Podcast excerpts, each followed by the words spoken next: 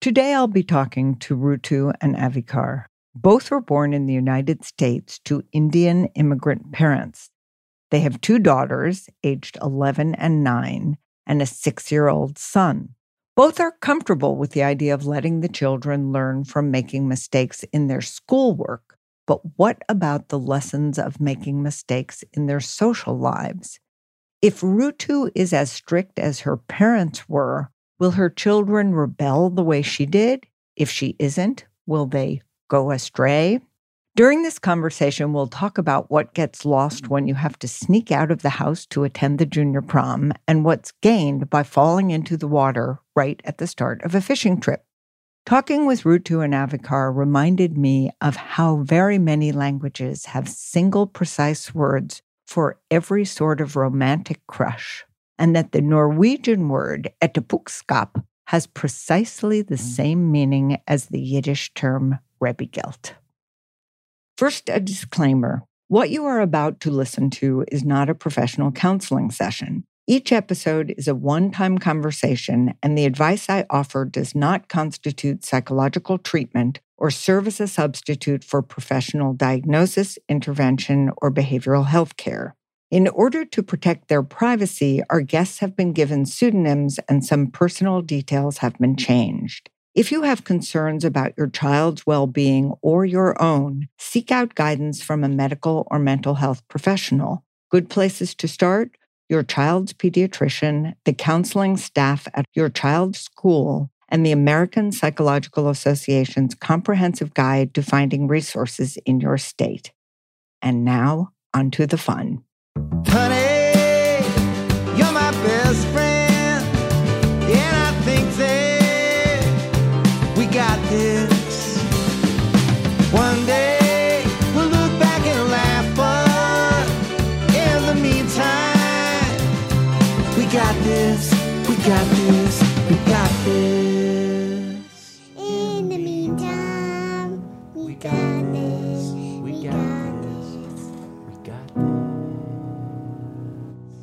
Tell me what I can help you with today. So, we have three great kids, and we are raising them in a culture and a world that we didn't get raised in.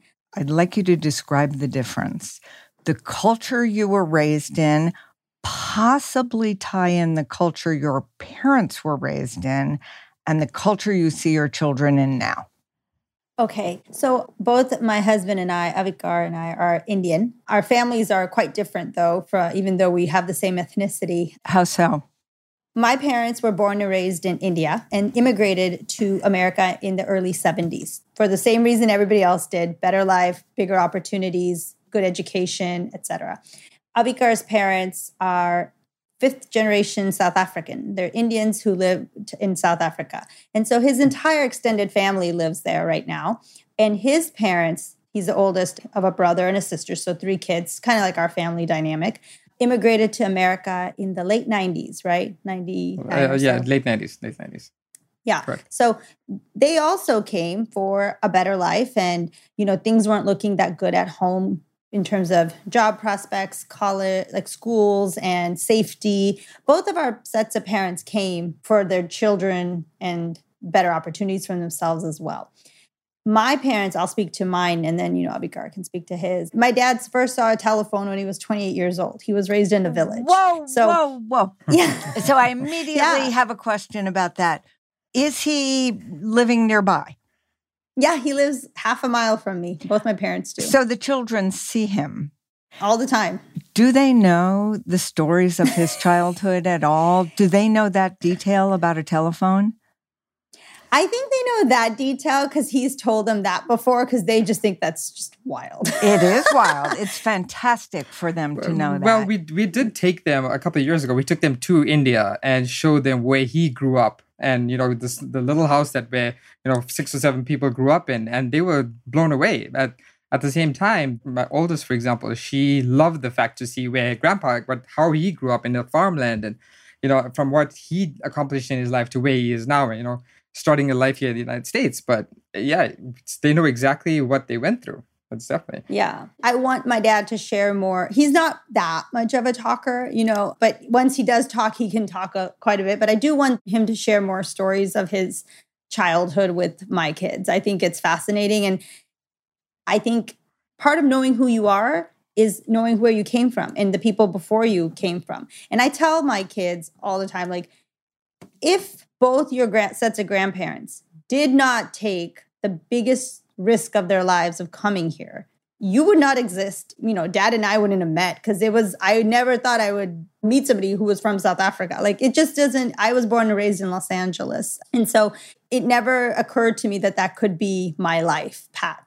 But i tell my kids to be so grateful for the fact that their grandparents took the chance to come here one thing you want to do with this family legacy and the history and the colorful stories, and I'm so glad they had a chance to visit and see the house where he lived and see the land, is to build ancestral memories. It's the family lore, and it's very rich for mm. kids because their lives now are although it's so much more sophisticated and advanced, and in some ways it's more narrow.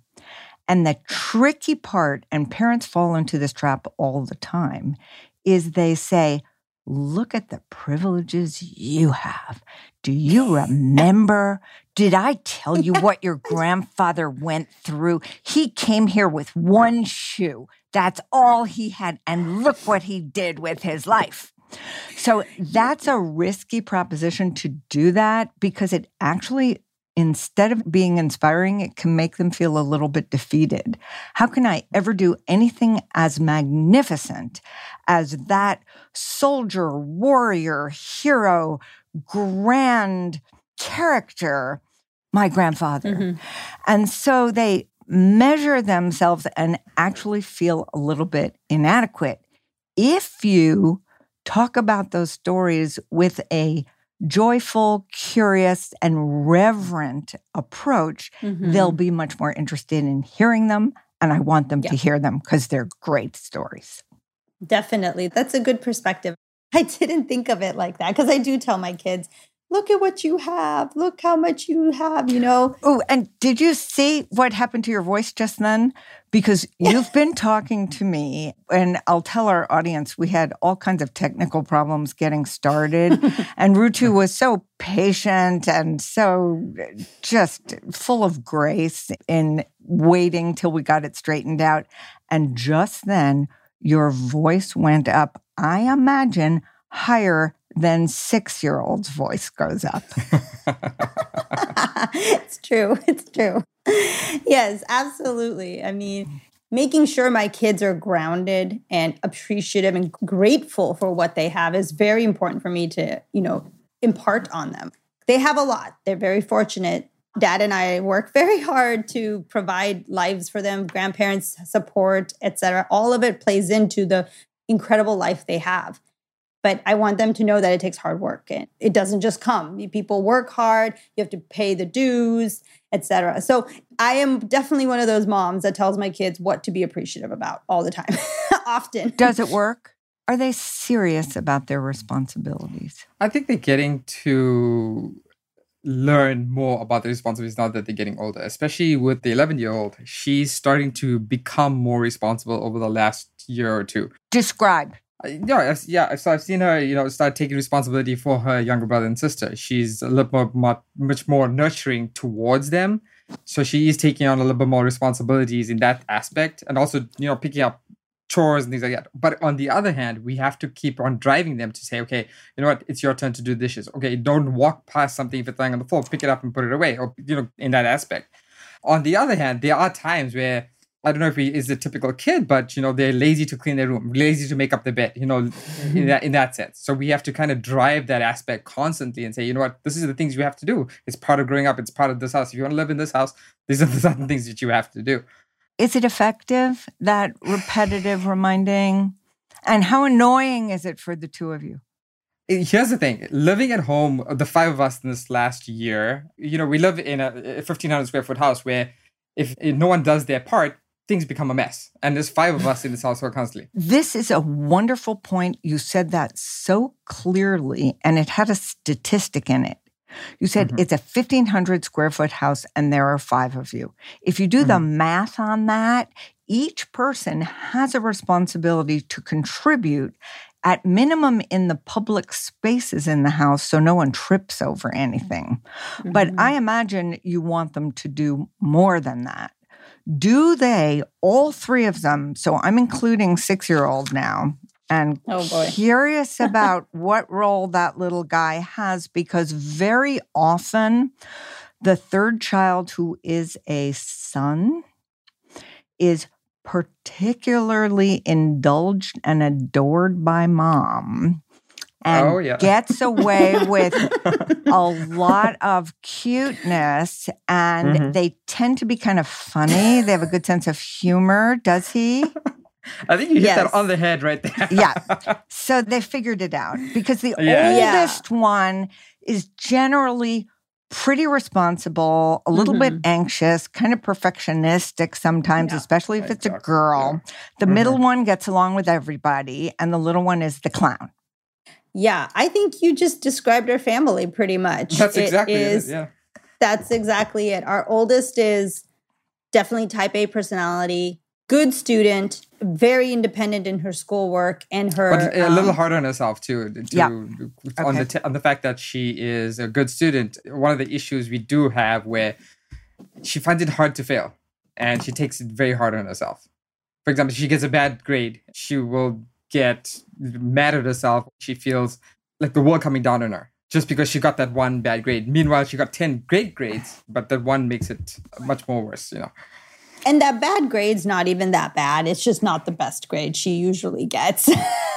Even before the grades come in, after she's taken the quiz or the test, she anticipates the grade and says things Mhm. like, I know I failed. I know I failed it. I know I failed it. Then the grade comes back and it's a B, which to her stands for bad. And so she communicates that she has not lived up to her standards. Yeah, I think she probably internalizes a lot of that. I try very hard to be very careful with my words because I don't want it to be just about her grades. To me, if you put in the effort, you tried, you studied, and you did not do as well as you thought you did, that's okay. Everything is not going to be great and perfect and A's and super and excellent. It's okay. Then I feel like the effort part that you put in is so much more valuable and important to address and acknowledge than the final grade, right? Because if you didn't put in the effort and then you got a bad grade, then it's like, well, you know why. I mean, it's not rocket science. You didn't try, so you didn't get a good grade. So I try to be careful about not making it so much about the grade, though I do like to know the comments the teachers give and like, what did you get at the end? You know, I do ask that because I want to know. I'll be honest, I don't ask it for everything she does because she's so Good. independent. Yeah. She does so much on her own. We literally just see her because we're all virtually learning and you know, she's in her room, she has her desk set up. We see her for snacks and lunch and then she's back in. And if I didn't ask her what she's doing, what she's working on, I would never know what's going on. And her schoolwork is totally fine because she's just very, very organized and responsible in that sense. Like she has this sense of school is really important and I do well at it. And I have to continue to do well because in our family, everyone has to go to college. You don't have to be the you know how most a lot of indian parents like the doctor the engineer the lawyer it's not like that in our home but you have to go to college especially as a girl i feel very strongly that my girls have to be able to support themselves i don't want you to have an aspiration that's different than i will support myself if i want to or need to i don't have to but i can do it if i want to and so school is important to us in our family and it's very important to like I know my parents, you know, it's like they were able to go and get further degrees, uh, masters and CPAs, et cetera. And it's always been something that is incredibly important in our family. And so there's no leeway on that part. And I think I that is definitely something that they all three know. But I agree with you that the little one probably gets away with a lot more. and it is mom's fault probably a little bit. Avikar, I want you to speak to what Rutu just talked about. What is your perspective on goals for the children, standards for their performance, and their future? Because Rutu just gave a very clear picture of her aspirations. No, Rutu and I are both on the same page. We both want our kids definitely to go to school and have a higher education. If my son decides he wants to become a baseball star, great, become a baseball star. But what if that baseball? Notice everyone that he said star. He used the word star. he didn't say prof- even professional baseball player. He said star. Continue. Well, I'll be honest with you. Having a son, you know, I wanted my kid to play sports, and he does. We play a lot of sports. We, I take him out to play baseball, golf, everything we can. And if he wants to aspire to do that, go ahead and do it. But on the other hand, have a backup plan. Your backup plan is in education. Even if it means going to trade school and becoming an, a mechanic, mm-hmm. work on your dream, but also have that backup at the same time because you know what, mom and dad are paying for that. We have a college savings plan, so that's going to go to you somehow or the other. On the other hand, you know, uh, growing up, same with me, education was a big driving force growing up in South Africa.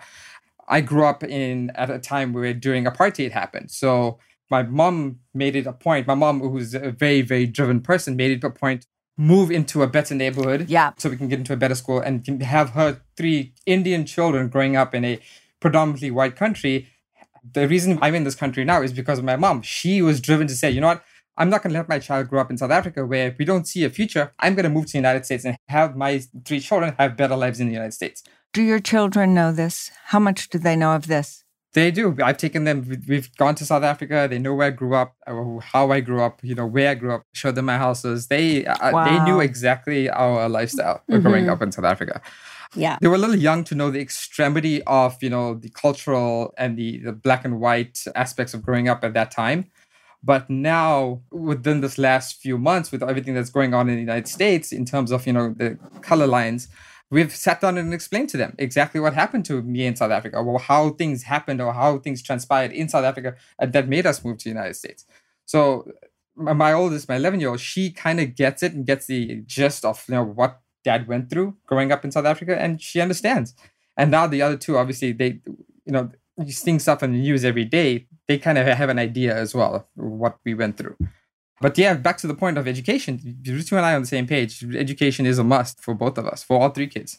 So, Rutu, one of the things you said initially is that you're thinking about the way your parents grew up, the way you grew up, and the way you wish for your children to grow yes. up. And Avikar, you used a really important phrase. You said extremity of culture mm-hmm. about the way your parents grew up and what they were leaving to get away from. We live in a very extreme culture right now, and the National Association of Science, Engineering, and Medicine studies trends in the culture. And one of the trends they study is at risk youth. And at risk youth, it's at risk for anxiety, depression, substance use, suicidality, at emotional and mental health risk. It has always been first generation immigrant children, children living in foster care, children with an incarcerated parent, and children living in poverty. The very surprising finding that came out a couple of years ago is the new category of at risk youth is children attending what are called HAS high achieving schools. Mm-hmm. Schools with lots of honors and AP classes, schools where the children end up going to the competitive colleges. And it's such a paradox because oh, these yeah. are our most privileged children. And it was easier for the two of you to be driven to be successful and to achieve the success you've had and to enjoy your work, which my sense is that you both do. Is that mm-hmm, correct? Mm-hmm. Correct. Yeah. yeah. So you had yeah. good educations, you enjoy your work, you enjoy each other, and you enjoy your children. Wow. So great. we want the same thing for your mm-hmm. kids. Mm-hmm. And here's where the rebalancing comes in these girls of the at risk groups are in some ways the most at risk. The firstborn daughters, because they imagine they need to succeed and excel in all the traditional girl areas. They need to be slender, popular, nice, sweet. And they also need to make their mark professionally, some of them athletically. They need to be popular. They need to make their mark in the world, which uh, is Avikar, which is why I poked you on Baseball Star, even for your son. so the right. balancing I want to talk about for your family is to think about when your 11 year old is relaxed, is silly, is goofy, is having fun, and even in very shallow pursuits, when you see that look on her face, the movements in her body that are both alive and relaxed, and when the little one is acting like a big boy, is thinking about someone else's feelings. Maybe when he's with tiny little cousins, if you have any that are around, mm-hmm. you notice that he acts in a sort of grown up and protective way. Maybe he mm-hmm. doesn't. Mm-hmm. But to catch her having fun and appreciate and remark on that, I can see how happy you are right now. Mm-hmm. And to catch him exercising self restraint, self control, responsibility, and contributing to the 1,500 square feet being a peaceful, organized, and pleasant place to be. So tell me what the 11 year old finds to be fun, what tickles her, some terribly shallow interest she has right now. She will be entering puberty any minute if she isn't mm-hmm. already. So I'm sure you have some degree of terror. Yeah, definitely oh, some yeah. degree oh, of yeah. terror. I was thinking this morning that raising this age of kids is way more difficult than raising a newborn baby or a toddler. Maybe not the 100%. first time you do it. 100%. Because there's so many books and and direct advice about swaddle your child, don't feed solids. Do like there are literally rules that you can follow and raise an infant and it'll be okay and everyone's infant is the same and you'll be all right. It's when you get to this age when you actually have to parent them and you don't want to mess it up because you could. It's really nerve wracking to me because my girls, I envision a future for them, how I think they'll be happy, content, good women. But I don't want to mess it up in between and I don't want to have things said that'll mess it up. But my 11 year old, when she's the most happy or free, is literally when she's at home playing with her sister. What do they play? Tell me about it. Will you overhear it from another room? Yeah, so they play family a lot. Oh, what's the family? So the family is there's a mom, there's a dad, there's an aunt. Then they have these like kind of like American Girl dolls, and they are the kids. And so they have all the kids. They dress them up, they take them places. They have storylines, and most storylines mimic our family life. Describe. So my 11 year old will be like, "Mom, what's for dinner?" And I'll be like, "Oh, we're gonna have chicken tacos and you know guacamole and chips." Yum. And two seconds later, she flips around and she's like, "Okay, honey, we're gonna have gu- chicken honey, tacos and chips honey. tonight. honey, yeah. They play act of family situations, and yeah. it's not even exciting like dramatic family situations. Sometimes they are, like five sisters are pregnant in their dolls or something. I don't know. Oh, that's so like, great. That five. they have very intricate family stories they create within their dolls, and sometimes my six year old will play with them too. And they all play family together. And they'll all be like, Can we play family? Can we play family? And, you know, he's the dad. There's an aunt or a sister or wife. The or aunt, the um, aunt, yes. And honestly, that is when she's the most free. She's a goofball. Like yes, she's good. kind of a big goofball. I want her to be a goofball. But she's a goofball at home, though. No, not outside. When she's in school, she's poised, she's calm. By she's the book. by the book, Bob. Like, and that comes from me partially. Like, I uh, follow rules to the T. You don't break a rule. But she's very much a different child in public, in her friends, than she is at home. Her home is her safe space. She's 11 and she plays with dolls. Not all 11 year olds play with dolls. They probably have lost it a couple years ago. And Avikar and I talk about it often, and I encourage it and I'm okay with it because she has a younger sister who can still play with dolls and still likes, you know, wanting to like they like collecting those LOL surprise dolls, those big life size one. Oh my gosh, it's a thing. It's it's a wild thing. I'm going to stop you right here because I love the way you said it's a wild thing. And your voice didn't change at all. You didn't sound scornful. You didn't sound mocking. No, I want love them to play with dolls as long as they can. that's And what I, I, say. also want to say to you about raising preteens and teenagers, uh, the whole middle school piece. Absolutely, it's easier to take care of a baby. It's extremely easier. You are going to make mistakes Mhm. and you are going to say the wrong thing. She's going to hate you a little bit. She's oh, going, I am so sorry to break your heart. I want you to get ready, which is why it's so nice that you have this lovely, sweet, supportive, handsome husband right here because he is not going to hate you quite as much as she does, but he will hate you too because that's marriage. yeah, yeah. No, I know exactly what you're talking about because I have a sister, and my sister is seven years younger than me. So I know exactly mm. in terms of the preteen how you know they act, interact, and you know there were times she hated me, and up to this day I think we still fight, but we still get along, and I know exactly what you're saying. so it makes a lot of sense. And what you described before is exactly what I like to see. I like to see kids who are pretty buttoned up at school, who are polite to their grandparents, who are mannerly on the street, who know the etiquette of being outside of the house. The ones they tend to behave the worst with is mom. If the dad is Yeah. the Mhm. primary caretaker, then it's dad. So it depends on who they're with the most. And you can't take it personally or see it as predictive. So it doesn't sound like it's happened yet, although you have already noticed this slight shift where she is such a good girl in the classroom. She knows how to talk to teachers, she knows how to talk to her aunt or her friends' parents. I suspect her friends' parents are quite fond of her.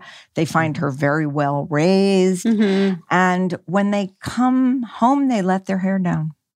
The thing that scares me a lot, though, friends become a really big part of your life starting around now, you know. And I went through it. I admit, you know, my friends were more important to me than my parents for many years at times. What they thought mattered the most. Well put. Yeah. And in retrospect, that was wrong. That's not how it should be. But But you see um, that now, not when you were at that age.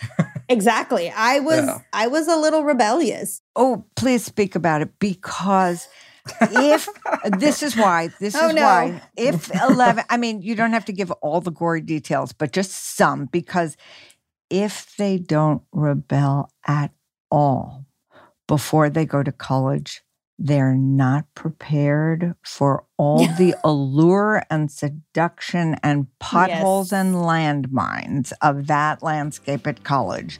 We want them to make some cheap mistakes while they're still at home. Nurture versus Nurture We'll be right back. Native aluminum free deodorant.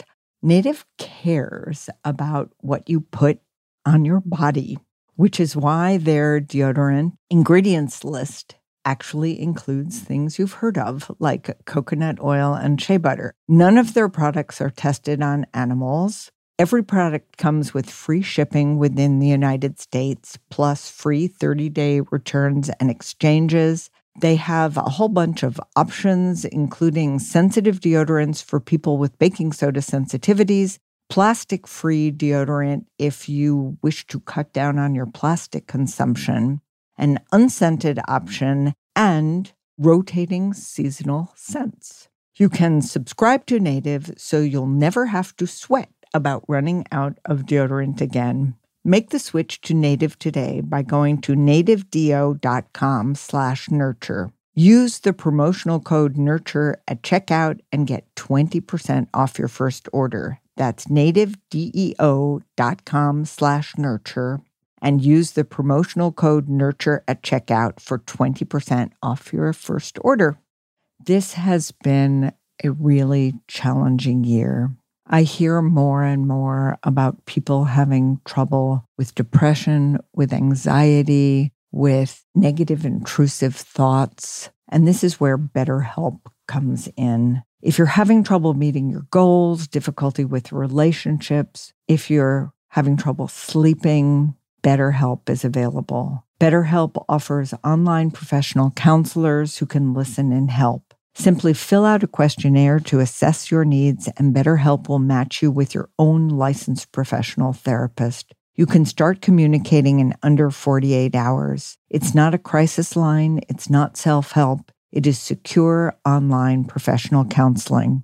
BetterHelp counselors have a broad range of expertise, expertise in specific problem areas which may not be available in your area. The service is available for clients worldwide. You can log into your account anytime and send messages to your counselor. You'll get timely and thoughtful responses. Plus, you can schedule weekly video or phone sessions, and everything you share is confidential. Nurture versus Nurture listeners get 10% off their first month at betterhelp.com slash nurture. Visit betterhelp.com slash nurture and join the over 1 million people who have taken charge of their mental health with the help of an experienced BetterHelp professional.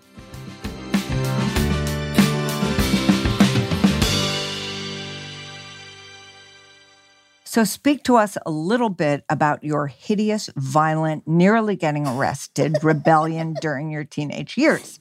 Oh, okay. Well, as I had mentioned, my parents were born and raised in India. So, when they came here, yes, they were here for the opportunity and the education and you know just a better life but they were very very traditional and very entrenched in making sure that like india did not leave them in the languages we spoke the customs the culture the traditions that we had so i grew up in a very traditional home very religious home and the rules that would have applied to me had i been raised in india still applied here and that was very, very oppressive. It was a duality yeah. of an environment that was very hard to navigate. Mm. And so everything was no, you can't do that. You can't do that. Give an example. So, one aspect of it was that I wasn't allowed to date. And in retrospect, that's fine. It wasn't that I was like wanting to date really at all in high school. I really never dated in high school at all. And barely in college. So just just, you know, it wasn't something that I really wanted to, but it was because it was just a no that it made it more like mm, why not? you know, there was no discussion about it. Yeah. Also, I agree. I shouldn't really have dated in middle school or high and I think middle school is too young. I'm very kind of traditional in that sense still. You know, even for my, I'm like, no, you can't do that. It's, you're still little. But specifically was I'm I wasn't allowed to go to any dances. Mm. And you know, dances are a big deal here in America. And dances are really fun. Yeah, you know, yeah. that's a really big deal here.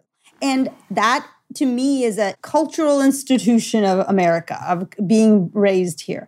And so I wasn't allowed to go to prom. Really? You weren't allowed to go to prom?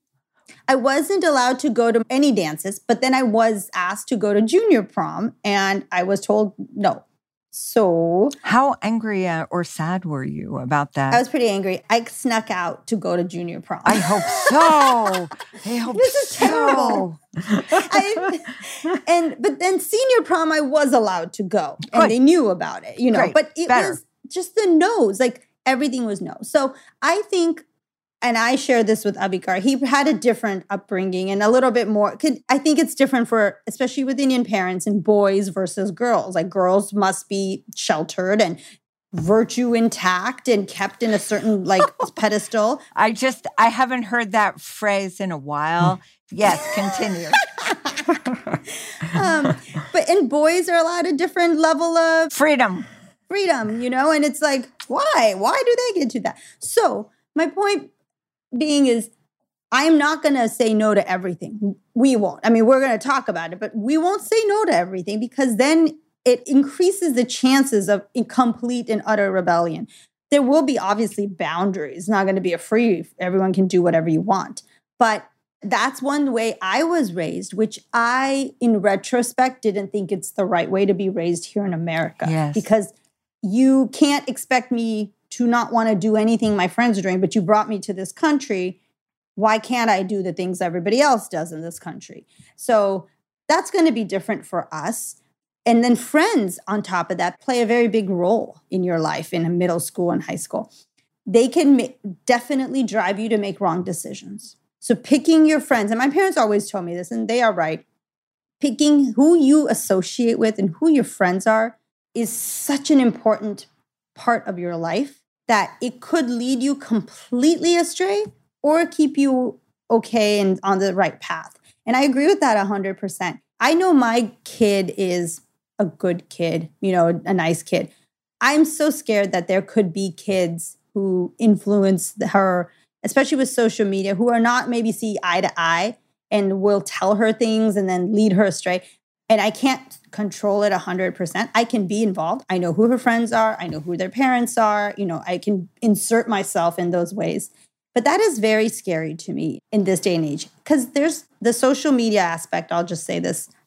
They don't have Instagrams, they don't have, you know, phones right now, etc. No, but to that point, some of my 11 year old friends have cell phones already. Absolutely. And they've asked, my old 11 year old asked dad, when am I getting a cell phone? I'm like, no, I'm not until you're 55. Just because I, I don't want you sitting on a cell phone talking to your friends at all hours of the day it's you're not the age yet to have a cell phone. You know, uh, you're still too young to have a cell phone at 11 years old. And you can't control anything on it all the time. I mean, there are rules. You know, you could put in apps and right. controls. I get that, but really, kids find a way around everything. Well, well, look at it this way: the 11 year old found a way to talk to her friends. You know, she was able to download the House Party app on her iPad uh, which is a school iPad, and talk to her friends that way. Yes, she still gets her work done, but I also do find that at times talking to her friends for two hours at a time, which is utter nonsense. I, I just feel uh, talking for two hours and, you know, what are you talking about? That's one of the reasons you don't have a cell phone. What are you talking about for two hours when, what are you doing? So we don't want to shame her for her affiliative drive.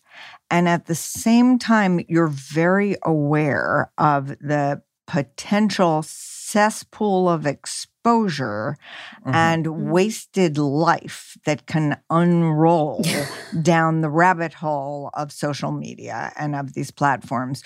Rutu, it's very helpful that you're so sensitive to the pain of some of the restrictions that you faced because you had to sneak out to the junior prom and you felt totally entitled to go and you had to lie to your parents and yeah. sneak to go which actually affected some of the pleasure of that evening because you couldn't come home with yeah. all the stories just as i want the stories of the grandparents to be shared with the children i want them to wish to share the stories of their good wholesome relatively safe adventures with the mm-hmm. two of you. Mm-hmm. So you know what it's like to be too restricted. My sense is, and you'll tell me if this is accurate, that between the two of you, because you were raised differently and you actually found each other because of how much the traditions of your culture meant to both of you. So, Rutu, you could definitely have picked someone that was five generations back American, and you didn't. Right. You chose right. someone who shared a heritage with you because you prize it. Yeah. And if you are too anxious and nearly phobic about what will happen if she has the wrong friends, the wrong device, spends her time. Avikar, say again what the term you used was utter nonsense. Is that what nonsense, you, yeah. Utter, utter nonsense. nonsense. Okay. yeah. So, with the restrictions of COVID, they don't have the opportunity to wander free the yeah. way both of you did, Rutu, even in your extremely restrictive home, there were all kinds of people you hung out with, things oh, you yeah. did that your parents never knew anything about. Mm-hmm. And these oh, yeah. kids are, it's a little bit like they are parolees wearing an ankle bracelet. Yeah. And we can see where they are every single second once they do have a device. Parents track them, they know how fast they're driving in the car. Mm-hmm. I mean, mm-hmm. that's the other side of the surveillance culture that we live in, we have too much information about the kids. And Yeah. I loved it earlier that you said she might take a test and you don't ask her right away how she did. You're not logging on. I don't know if her school has one of those platforms where you can see the They grade do, before the yeah. student. So that's hugely respectful self restraint on your part. while you were talking, one of the things that occurred to me is when we just try to pick at things they're doing, like, oh, too much iPad, too much, you know, friend time. I think one of the ways that you can not have to pick at all the things they're they shouldn't be doing is to what you just said is to somehow let them know you respect them as a Yes. person and as an individual and you are smart and you will make good decisions and when you have that sense of responsibility from your parents on you I think you just tend to make the better decisions I want to add one piece to it because it's such a good perspective this respect and confidence of your parents. The other piece is, and this is what's so different than with little babies, to celebrate, to be curious, to be cultural anthropologists as your children teach you about their world right now. So, an 11 year old girl, even without a phone, knows all sorts of things mm-hmm. about the beauties of the web, not just the dangers, about platforms, about creativity, about Mhm. making music, about the music she loves. Let's talk about music actually.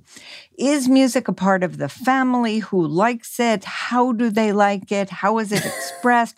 when does it happen? You are pointing at Avikar right now, I think. Yeah, music is a huge, huge part of our family. So my 11 year old plays piano. The Rutu used to sing. I used to sing. Uh, my parents sing. Uh, Singing like a church, nothing professional in that sense, but yeah you know, we're uh, not those Sing at sing at temple, but music is a huge part of our family. Both girls go to dance on a regular basis. We go for shows. We go for recitals. Music is instilled enough. My brother plays the drums. Oh, and my kids just to elaborate a little bit more on that they both go to bollywood dance please describe this. So, so the two girls go? Yeah, yeah. Both my girls go. Yeah. They've been going for my older one's going for six years. My middle one's about four years, five years now. So since she was five, since she was five, Yeah. what do they wear? So they wear Indian clothes, traditional. So when I say we are, you know, traditions are important in our family, they're incredibly important. My first language was not English, it was Gujarati, which is what my parents spoke. And then I learned English at school. But the way our culture, our Indian culture, is just so vibrant and beautiful and colorful and has so much emphasis on clothes and songs and music and movies, etc. We wear our traditional Indian langas, which is you know the skirt and the top, like kind of like a crop top, but then you have a kind of a see-through shawl, like it's called a dupatta, that you put over to cover yourself. But all of their dance recitals have Indian outfits they the indian music you know our music is amazing in india like all the, all the bollywood music with the drums and beats and the singers are good so they listen to lots of indian music and they'll dance and We have music constantly playing in our house. There's you know, there's different stations, English, Indian music, all types of music. Yeah.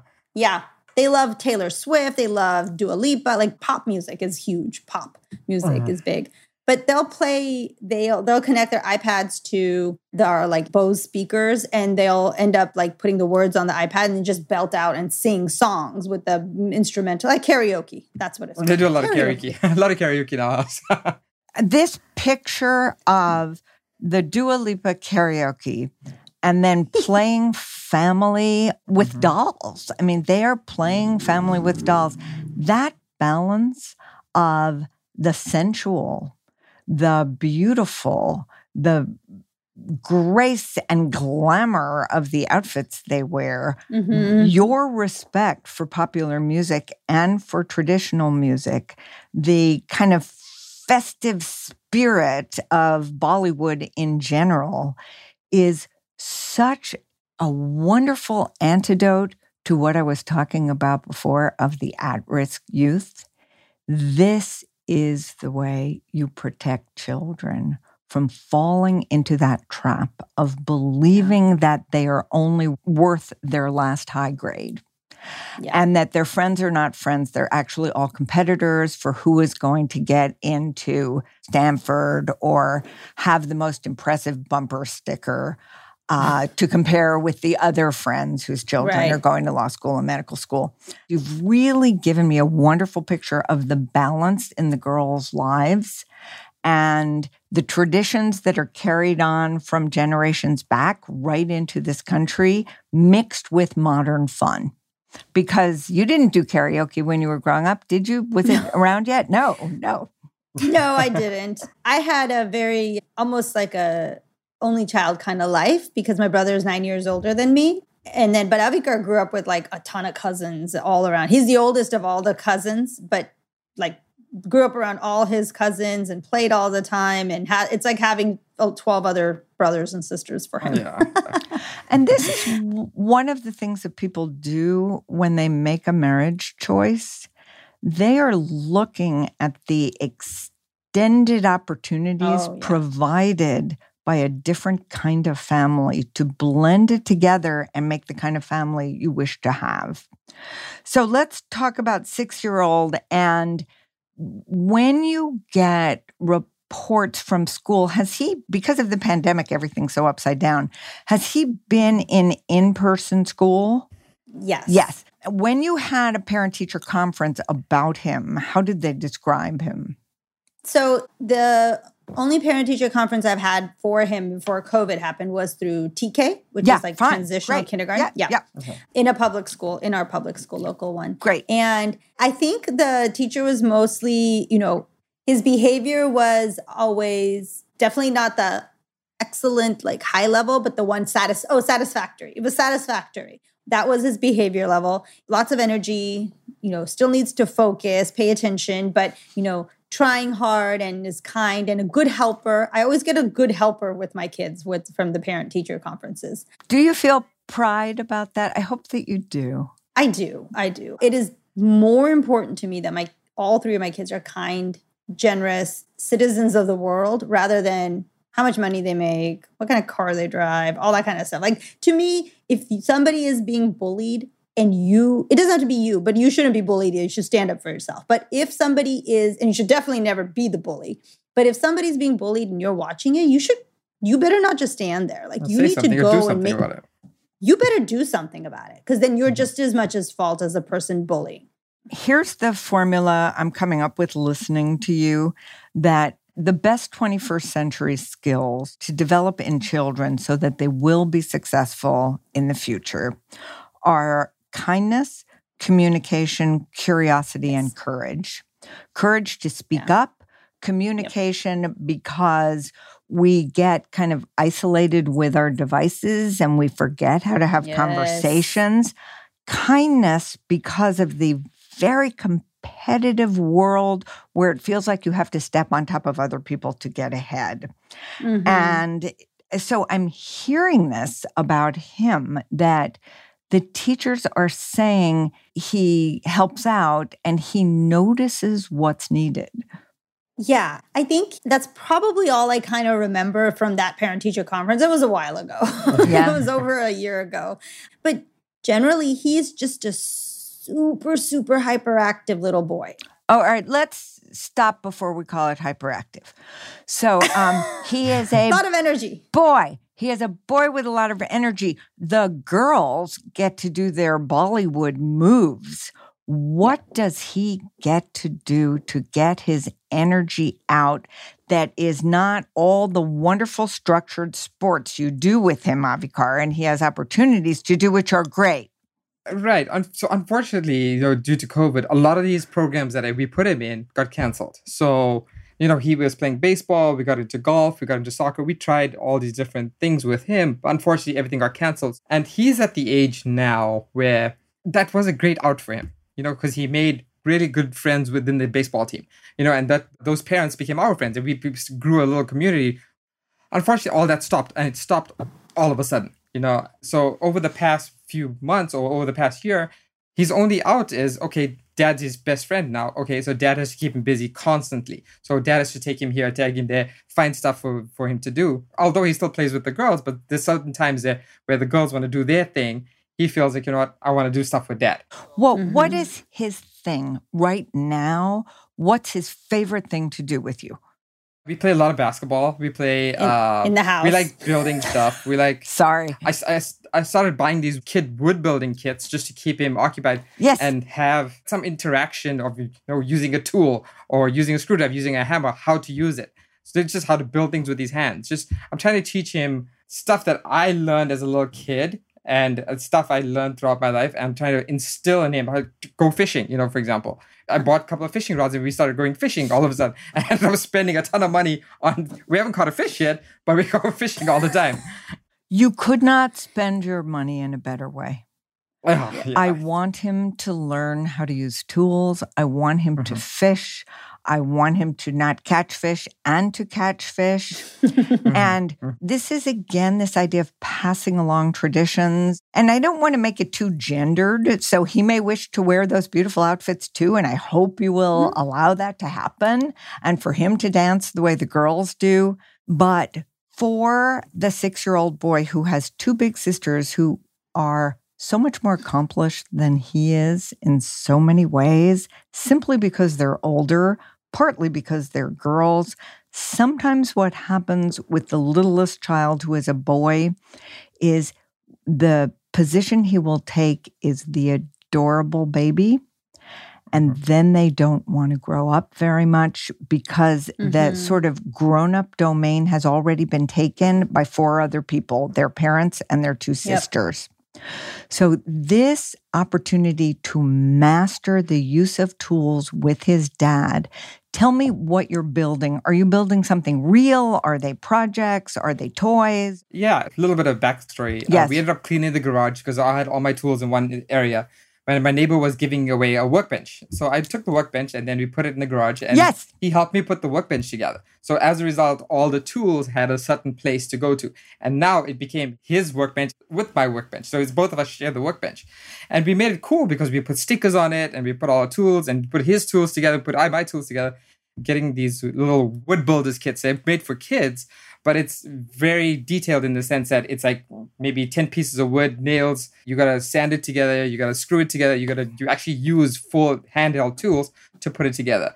Uh, I just feel that there's certain things that he needs to learn throughout his life, like you know, to change a tire, you know, to change an electrical socket, to to unclog a toilet. There's certain things that he should know being a boy that I'll be honest with you, I see in some of my friends that don't they, they don't know how to do. No. And I want him to learn how to do those things.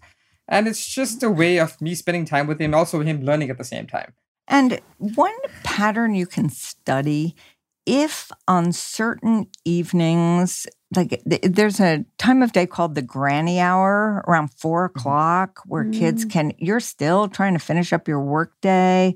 They've been cooped up and they can really get annoying. And there isn't a granny right now to take over in most households. But mm-hmm. I want you to notice if he seems more noisy, hyperactive, loud, and pesty on the days when he hasn't had an opportunity to do this sort of thing with you. At the same time, I'm not saying you have to do it every day, it's impossible.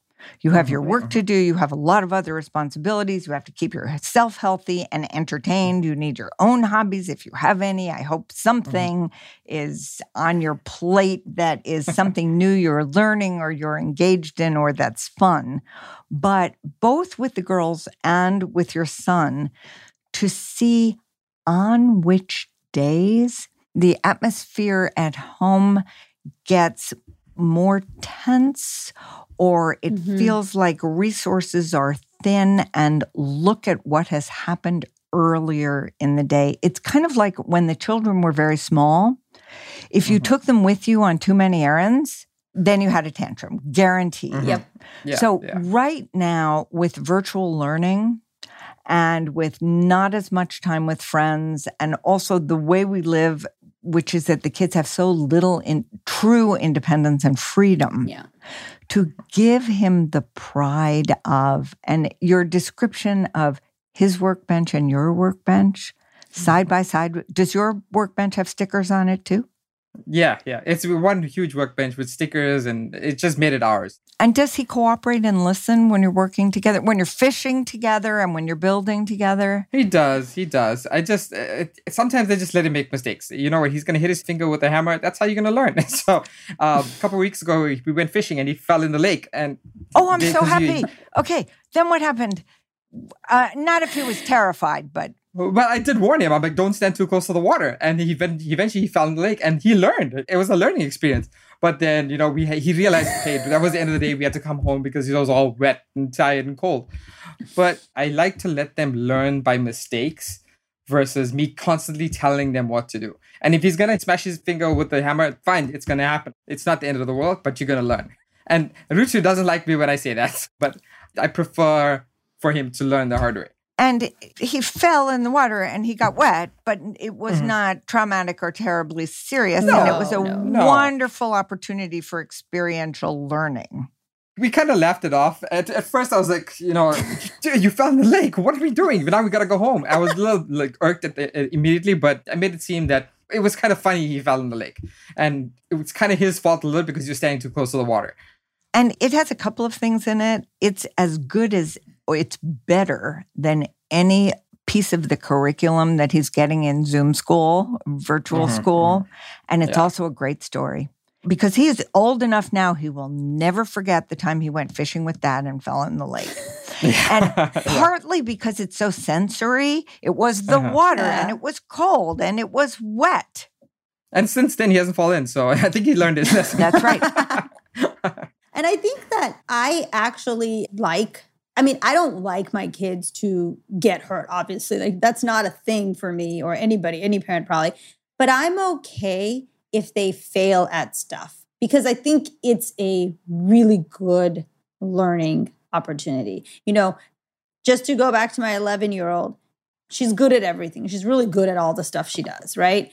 But she tried out for dance troupe at school. And I honestly thought she'd be a shoe in. Like I was like, of course. Like she does five. I mean, she's a good dancer. Yeah.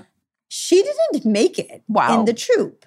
And I somehow found out during the day. I think I got an email or something from the teacher before they told the students, you know, like, oh, you didn't make it. So I got an email saying your daughter didn't make dance troupe, but you know, try again next year. Don't so hang I, yourself. Your daughter didn't make mm. dance troupe. Don't hang yourself right. before she gets home. Right. And so I immediately told Avikar, I was like, listen, she didn't get in a dance troupe. She might not tell you, she might tell you, but when she tells you, say it's okay. Take it as, say these kinds of words like, you're not going to be the best at everything. You're not going to get into everything. It's okay. You just got to get up and try next time. Maybe your techniques were different and they were looking for something different. It's like you're not getting a job, right? Like maybe you weren't the right fit. And so when I told him that, and that's how he approached it with her. I think she felt sad, but I think she was okay with it. Like even later when I talked to her, she was just like, okay, you know, like you're right, I didn't make it. You know, maybe I'll try again. But it wasn't like, you didn't make it. Oh my God, that's terrible. Like, what's wrong with the teacher? It was that's not exactly like that right.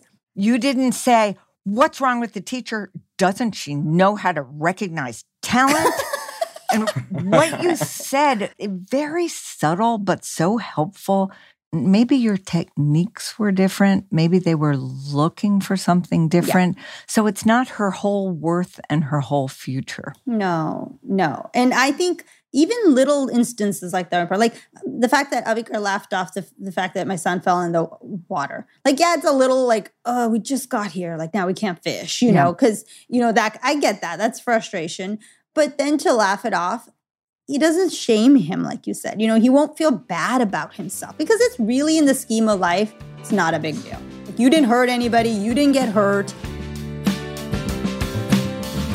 Nurture versus nurture. We'll be right back. Temperatures are going up. We will need to drink more water. Lots of people have trouble doing this because the taste of water is kind of dull which is where hint water comes in. It is fruit infused water made with no sugar, no diet sweeteners, no calories, and no preservatives in more than 25 flavors. I was at Dodger Stadium in Los Angeles waiting to get my second vaccine, sitting in the car for a really long time, drinking my hint water and watching two of the volunteers who were helping people walking around drinking their hint water. It is a popular product. You can find Hint water at retail stores across the United States or have it delivered directly to your door when you order on their website. Go to hintwater.com and get a free case. That's 12 16 ounce bottles when you buy two cases of Hint water. Shipping is free. Just enter the code NURTURE at checkout. This is a limited time offer, so go to hintwater.com for a free case and free shipping today. Stay hydrated this summer.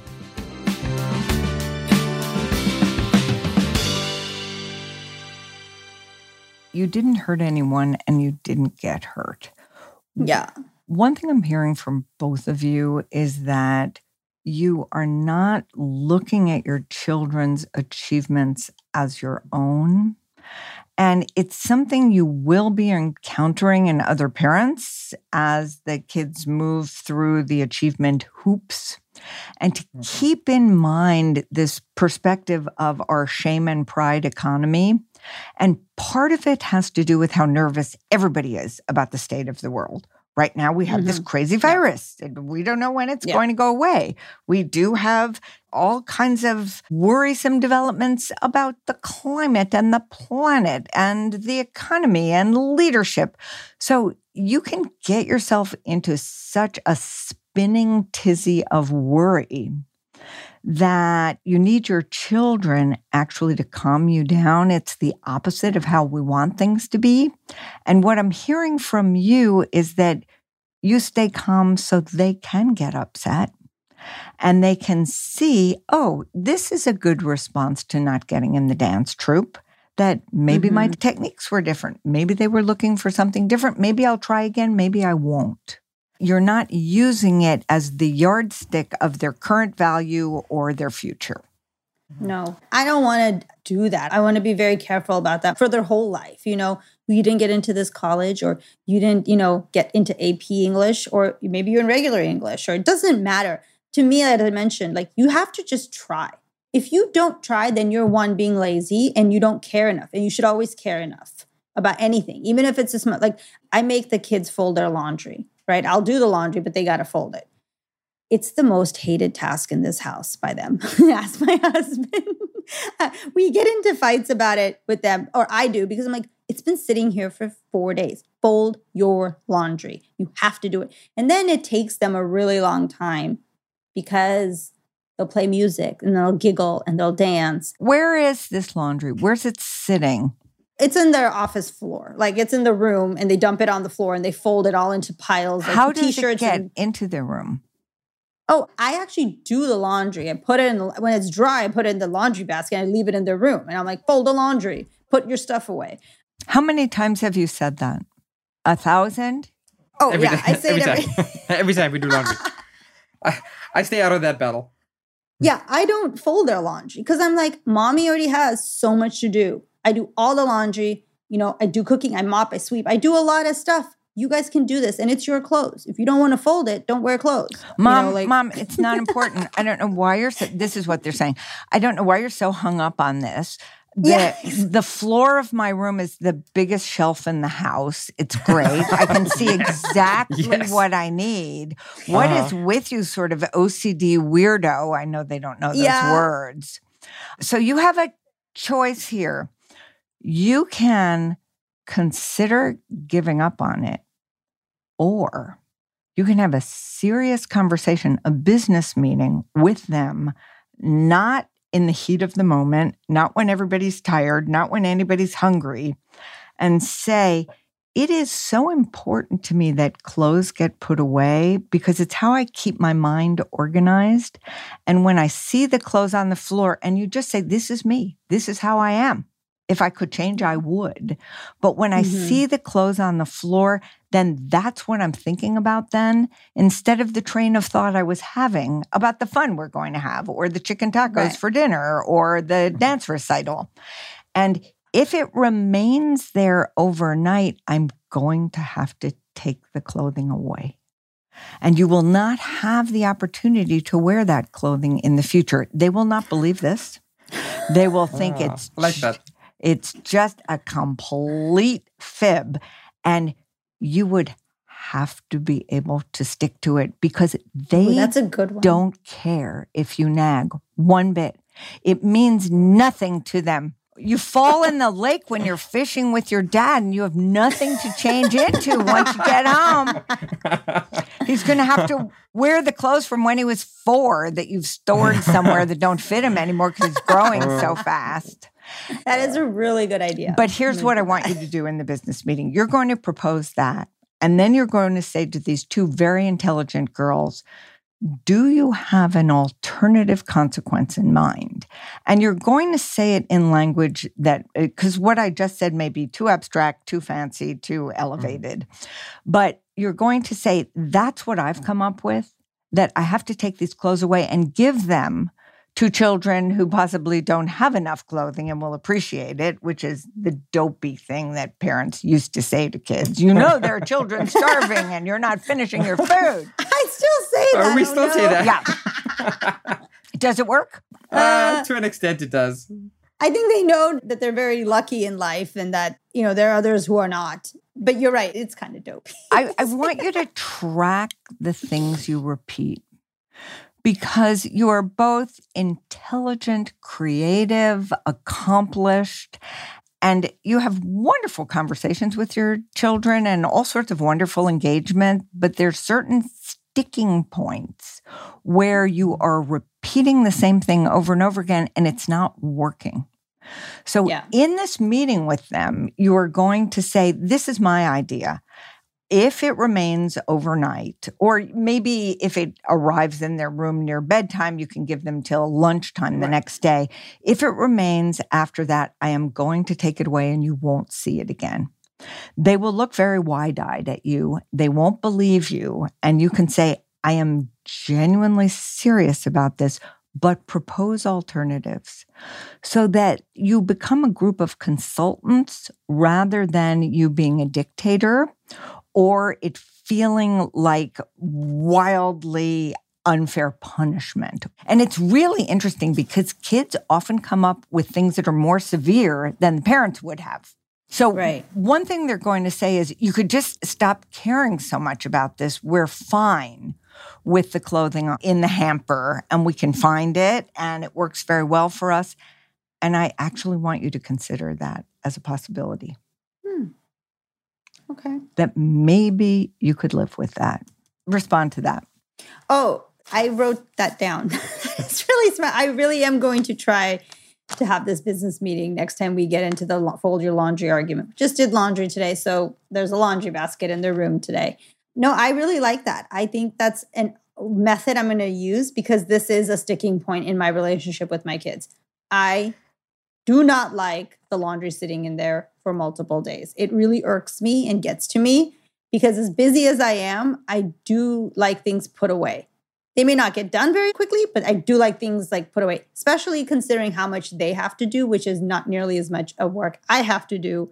So if I could do it, they should definitely be able to do it in their 24 hours of a day. So, in this business meeting, anyone can put something on the agenda. And I don't want it to be too ambitious, but I maybe you would consider doing this every week. The biggest formula is when you demonstrate young children of mine, when you demonstrate accountability and responsibility, you gain privileges. That's how we determine the privileges. And you can ask them what privileges they would like to have. And the 11 year old is likely to say, You know, I want a cell phone so badly. All my friends have it. And it's really important. And you Mhm. can say, I am not ready for that yet. So let's see what else you're thinking of. And this becomes a just a sort of the chemistry of mutual respect and teamwork. It's exactly how both of you operate on your jobs with your teams and how we want them to operate with their friends, with their school team, and eventually when they have work.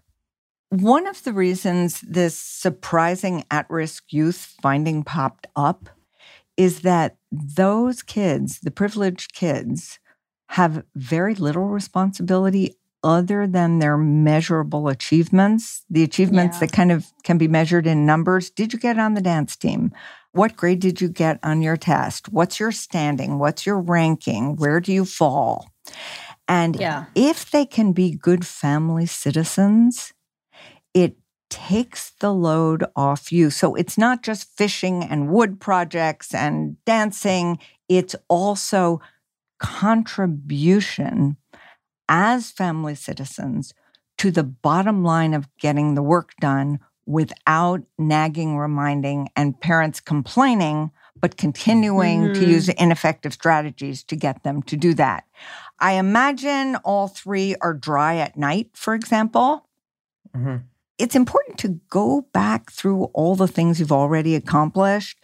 Do the two big ones wash their own hair in the bath or the No. shower? No, No. They, they have really thick hair, so I think Rutu is taking all his responsibility to wash the hair. Yeah, I do it still. My older one wants to do it. I just don't let her do it yet because she's got tons of hair. Like you gotta like wash it. So I want to quote the wonderful author and child development writer Julie Lythcott-Haims, who wrote a book called How to Raise an Adult. And one of the things Mm. she says is the way children learn is first they watch you do it, then they do it alongside you, then you watch Mhm. them do it, and then they do it on their own. She is old enough to wash her own hair, even her thick, glorious, complicated hair, and Okay. learn how to test that it's rinsed with the squeak test. And that's one of the privileges you're going to give to her, which doesn't seem as nearly as glamorous as a cell phone, but Mm, is respectful of her desire for independence. And Mhm. in this way, she may not have to sneak out to the- her equivalent of the prom. And that is our time today. It was a pleasure to talk to both of you. thank you from my end. Uh, I think Bruce, you feel the same way, but thank you so much. Yeah, this was really good. I love these tips at the end. I'm like furiously writing my notes down because we're going to do this. We're going to have business meetings and we're going to give them some more privileges, things that could at the end help us as well. So, thank you so much for your time and your insight on all of these wonderful conversations. You are most welcome, and I wish you a very enjoyable evening ahead. Thank, you.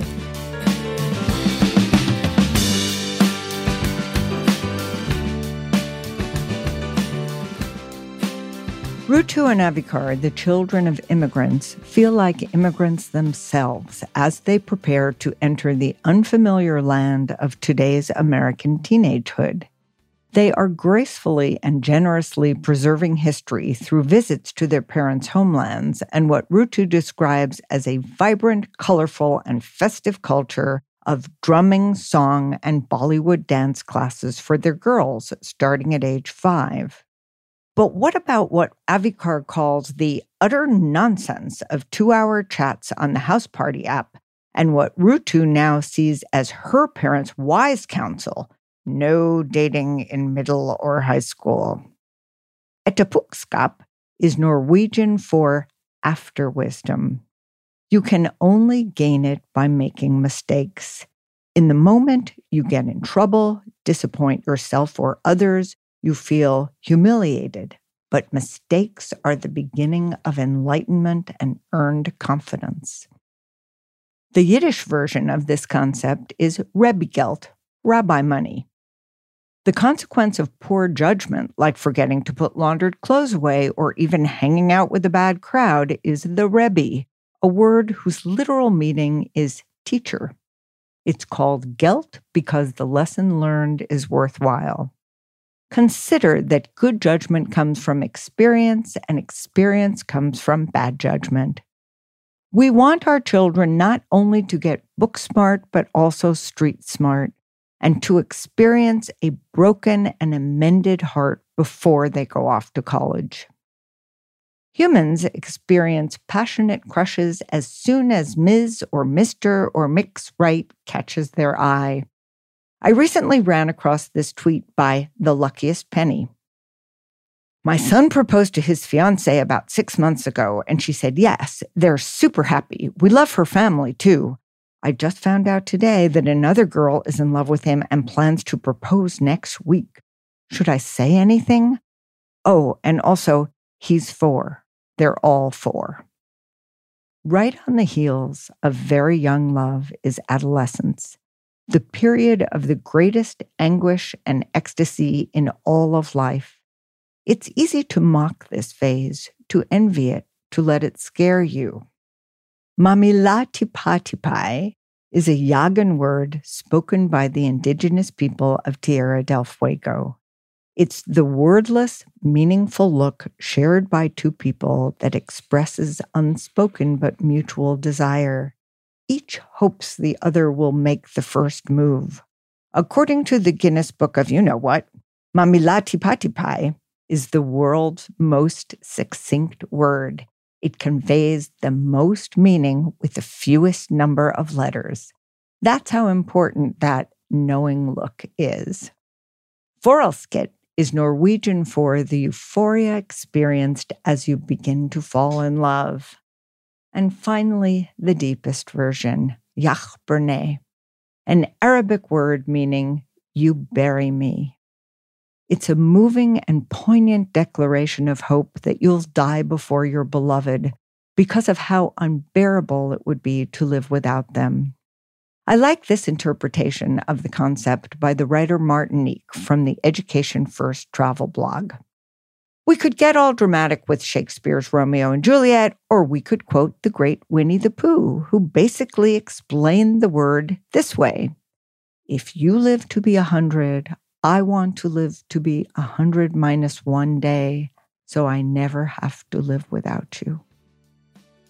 You want your kids to fall head over heels and to just plain fall a lot.